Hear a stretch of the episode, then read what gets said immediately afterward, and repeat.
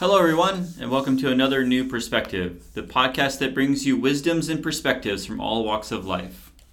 Hello, everybody. This is Joe Clayman signing on for episode number one of solo chats about what's really happening right now. Just some thoughts, some feelings, some emotions. Just thought we'd let it all out. Maybe it'll help somebody maybe it won't. But that's what we'll find out, right? So we're sitting here in our empty office. The date is April 1, 2020. And boy, is it what a, what some it's some some hell of an April. I mean, it's been one hell of a March and it's really been one hell of a 2020. So between if we go back, we had uh, Amazon fires, we had California fires, we had Australia fires, we have volcanoes and earthquakes and plagues and locusts, and uh, now we have the coronavirus, which is uh, a flu-like, pneumonia-like virus that is has everybody on our entire planet focused on one external stimuli at one time. And it's quite interesting to watch. It's sad in some circumstances because obviously we are losing people in different countries, losing people in our own country. Um, but you also see the perspectives, and I can understand why some people have the idea that why are we shutting down literally everything? The entire planet is on pause. And in perspective, you know, we lose millions of people every year um, to very simple things that I think we've we've attributed to uh, acceptable risk, such as driving a car, um, you know, heart disease, obesity, um, diabetes. There's all kinds of different things. So if you want to look at, I mean, even the flu symptoms, you know, if we look it up or uh, the standard flu and how many millions of people die every year from the flu comparatively to the coronavirus, um, it's quite low. I think the the novelty of it, and not novelty of like it's new, but it is very new, and we don't really sure all the effects of it and how fast it spreads, what it lives on. It's very sneaky, so it's um, it's been you know you don't know you have it you could have it for anywhere from a week to two weeks and not even have any symptoms. I think they did that study in Iceland that showed half the people that they tested were asymptomatic, but it's super contagious. So all these people that are asymptomatic that are now spreading it to people that you know maybe have a, a compromised immune system or overweight or not really healthy. So you know if you look at it in the Darwin Darwin situation, I guess, you know, survival of the fittest, but I think that was also misspoken as survival of the most adaptable.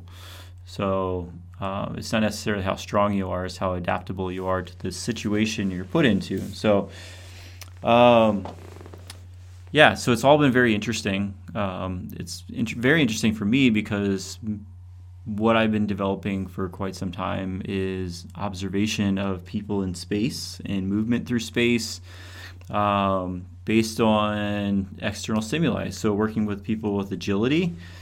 And it's been very interesting to watch. You know, I normally watch one person inside the cube move around based on tasks that I give them, such as touch red balls or blue balls or yellow balls. And then now you're watching, and I, you know, you can go have a coffee and sit at an intersection and watch people interact at an intersection. You know, the people that don't pay attention to the crosswalks and they walk out in front of cars and you watch the cars not sure whose turn it is to go. And like I mean a roundabout is really one of the best ways to really observe just sit there have a coffee and watch the roundabout and watch the people that stop at roundabouts. There's people that stop in the roundabout. Because um, really when you're driving your car you're functioning your body based on external stimulus. So you're moving through space, and as you're moving through space, you're having to adjust your speed based on how much of the stimulation you can process. and how many of the variables you can process. So, like, say you're in rush hour traffic and the traffic is going five to 10 miles an hour, you might feel that you can do extra things like be on your phone or do your hair or your makeup, or even I've seen people eat a, uh, a salad in the car. So, when you're not moving very fast, you don't have to take it as much information and you can do extra things. So then, as you build up that ability to be able to do extra things based on the speed of your car, then you can do more things at higher speeds, which then we run into situations where you have to realize that there's other people around you that you can't control. So if you take your eyes off the road at 70 miles an hour and you've now traveled over 100 yards, without your eyes on the road, anything could happen in between there. So, so that's kind of the idea of external stimulus and how it would affect movement in a vehicle. Um, you can look at his movement on a bicycle, you know, and and how much how fast you can go on a bicycle and how safe you feel on it. Um, and I always tell this to my elderly people too that I work with that if you think about it, is that you don't forget the functions or how to drive. You simply have to slow down the information coming at you. So you might not be able to drive your car in the same city that you've been living in for the last 20 years at the speed limit anymore because the speed limit to you, based on the information you can process coming at you, is now too fast. So it's not that you forgot, but you have to slow down the vehicle to slow down the information coming at you so that you can process it. So now, if you take that and you're watching what's happening all over the entire globe with every single human being on the planet, that we are all focused on something, not a war, not a volcano, not an earthquake, not a tornado, none of these things that we can see and go, oh, well, that's over there. I can protect myself from that. We are facing a microscopic piece of DNA that is flying around the world, being left on things and shared through our breath and shared through exhalation, sneezing, coughing and on top of that, you have no idea who even has it. So you could all your best friends you trust, or the you know your house that's sterilized and bleached and and everything like that. And you say I'm perfectly safe, but then you interact with one person, and then you're resetting your entire two week quarantine or your two week time span that could you know show that you have symptoms. So it's really really interesting. Um, to see how each government, each country, each person, each state, I mean, you can whittle it down. We can start from the globe, and then we can bring it down to each country, and then each country to each region of the country. Um, the United States, we have 50 states, and each state has their own government. So instead of one country locking down one country, um, the United States is pretty much open for business in most areas, except for states that say, no, we want to do it this way and be more protective or less protective based on what we believe. So, because it's novel and because we're only basing it on the most current science, hopefully, that we can find, is that the states have to go off of what their belief is of the dangers of the virus you know, is it economy based? Is it math based? Is it science based? I mean, there's, I think Sweden hasn't shut anything down yet, and they're processing it as you know as they are. In Iceland, I think are the same way. Like, there's not complete lockdowns of these places. So, is locking everything down the right way? We don't know. That's the interesting part. Is that with it being novel, with it being something we can't see, and most of science is is very um, new with it, and we're really trying to depend on whatever we can figure out at the time. We're really like doing yoga at the same time. So if you break that down to even smaller to person to person, you can really see how each individual person is reacting or responding to the external stimulus based on are they afraid of the stimulus? Are they not afraid of the stimulus? Um, and really trying to figure out um, what they feel is the safest thing that they can do, or are they being safe, um, or are they overreacting? And really, there's not really a person that's able to judge that or judge another person saying that you're overreacting. This is nothing, you shouldn't worry about it, you're overreacting.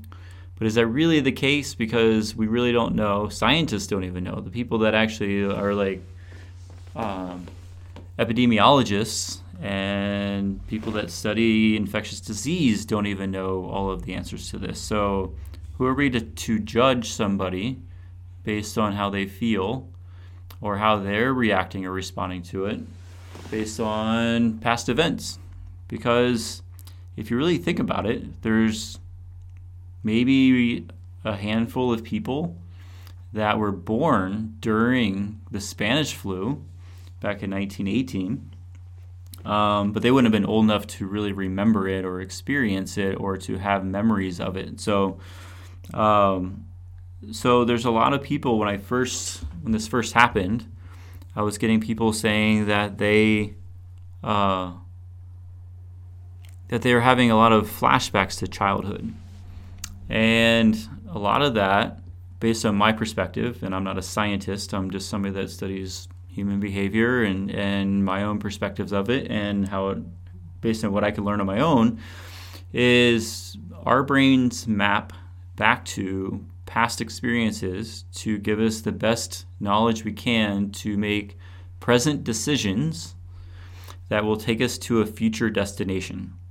So that would be based in my mind of logistics or analytics is that, you know, we're like artificial intelligence saying like here's an event that happened to me before.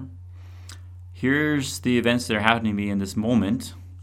The decision I'm going to make in the moment is predicated on the goal, aim, or vision I have for myself going forward. So, is where I see myself going after this, or you know, even before the pandemic, that here's my goal, here's my vision, here's my my idea where I want to go, and based on what I've experienced in my past, here's the decision I'm going to make that I feel is safe or the best way to get me to my goal or get me to where I want to go. So there are really things to think about. So, but right now with the pandemic and nobody really being alive long enough to have experienced it in an adult realm of this is what I did last time during a pandemic, you will try to map back to something in the past. And well, it's going to try to come up with as many things as possible, which could up to and include very young memories in your mind that you experienced as a young child. So they're very interesting things to think about. Um, and they're really not wrong. But the other thing I, I saw someone post this the other day, and it's really true, is that, you know, you could also be re experiencing traumas that you may not have remembered. You know, a lot of times we are able to cover things up from extreme traumas, childhood traumas, things like that, that we didn't know were still part of us because we didn't really remember it or our brains found a way to cover it up and move past it. Well, that might be coming back as well. So if you find yourself scared or uncertain or anything like that and you're not really sure what to do, you know, take take it slow. Take be be easy on yourself. It, it's um, you know you're re-experiencing traumas. You're going through things. You're re-experiencing the things. Um, so if you need a nap, take a nap. If you need three naps, take three naps. Um, and just go slow. But the one thing that I saw in a post the other day, also from a woman that was and granted, it's the internet, so who knows? But from the Hopi Indians, she was a grandmother, and she really explained it to me the best way, and it really tricked, not tricked, triggered my mind to really think about it differently. As, um, you know, you can go, we can look at this as a portal into the future, into a new dimension, into a new life, into a new future, or we can look at it as a whole. And unfortunately, it's very easy for our brains to want to go into the hole, which is, you know, the whole world's falling apart. I'm scared. I don't know where the, where I'm going. I lost my job. I don't have any income. These are all very real things. I don't have an income right now either. Um, but it's so it's easy for us to fall back. It's easy for us to hibernate into a fear or being scared or uncertain because where we aren't we aren't certain of where we're going. But you can also, as best as you can, and this is why we hear people being called visionaries or, you know, I have visions of the future or I have plans or goals, is because as long as you can hold on to a vision in your mind, something I do on a regular basis, is that you can have a vision of where you want to see yourself going. Who do you see yourself being? And that could be five years down the road after the pandemic, that you see yourself doing this. This is what I want for my life. This is what I want for my family. This is what I want for my company, for my career. So that way, right now, as long as you're holding on to that vision and you're you're saying, you know, I've really thought about this. I've had nothing but time to really think about how I feel about the situation, and I'm going to say that in five years, I want to, I want to, I want this for myself. So what that gives you is as you it gives you a future. It gives you a vision of where you want to go next. So from there, you can say, well, I don't have a past experience, or I have some past experiences. You're not going to go back and touch hot stoves again just because you're experiencing a pandemic. That's just not that doesn't that doesn't add up. So you're going to move from your present now based on what you know. You're going to now make decisions in your present for your future self.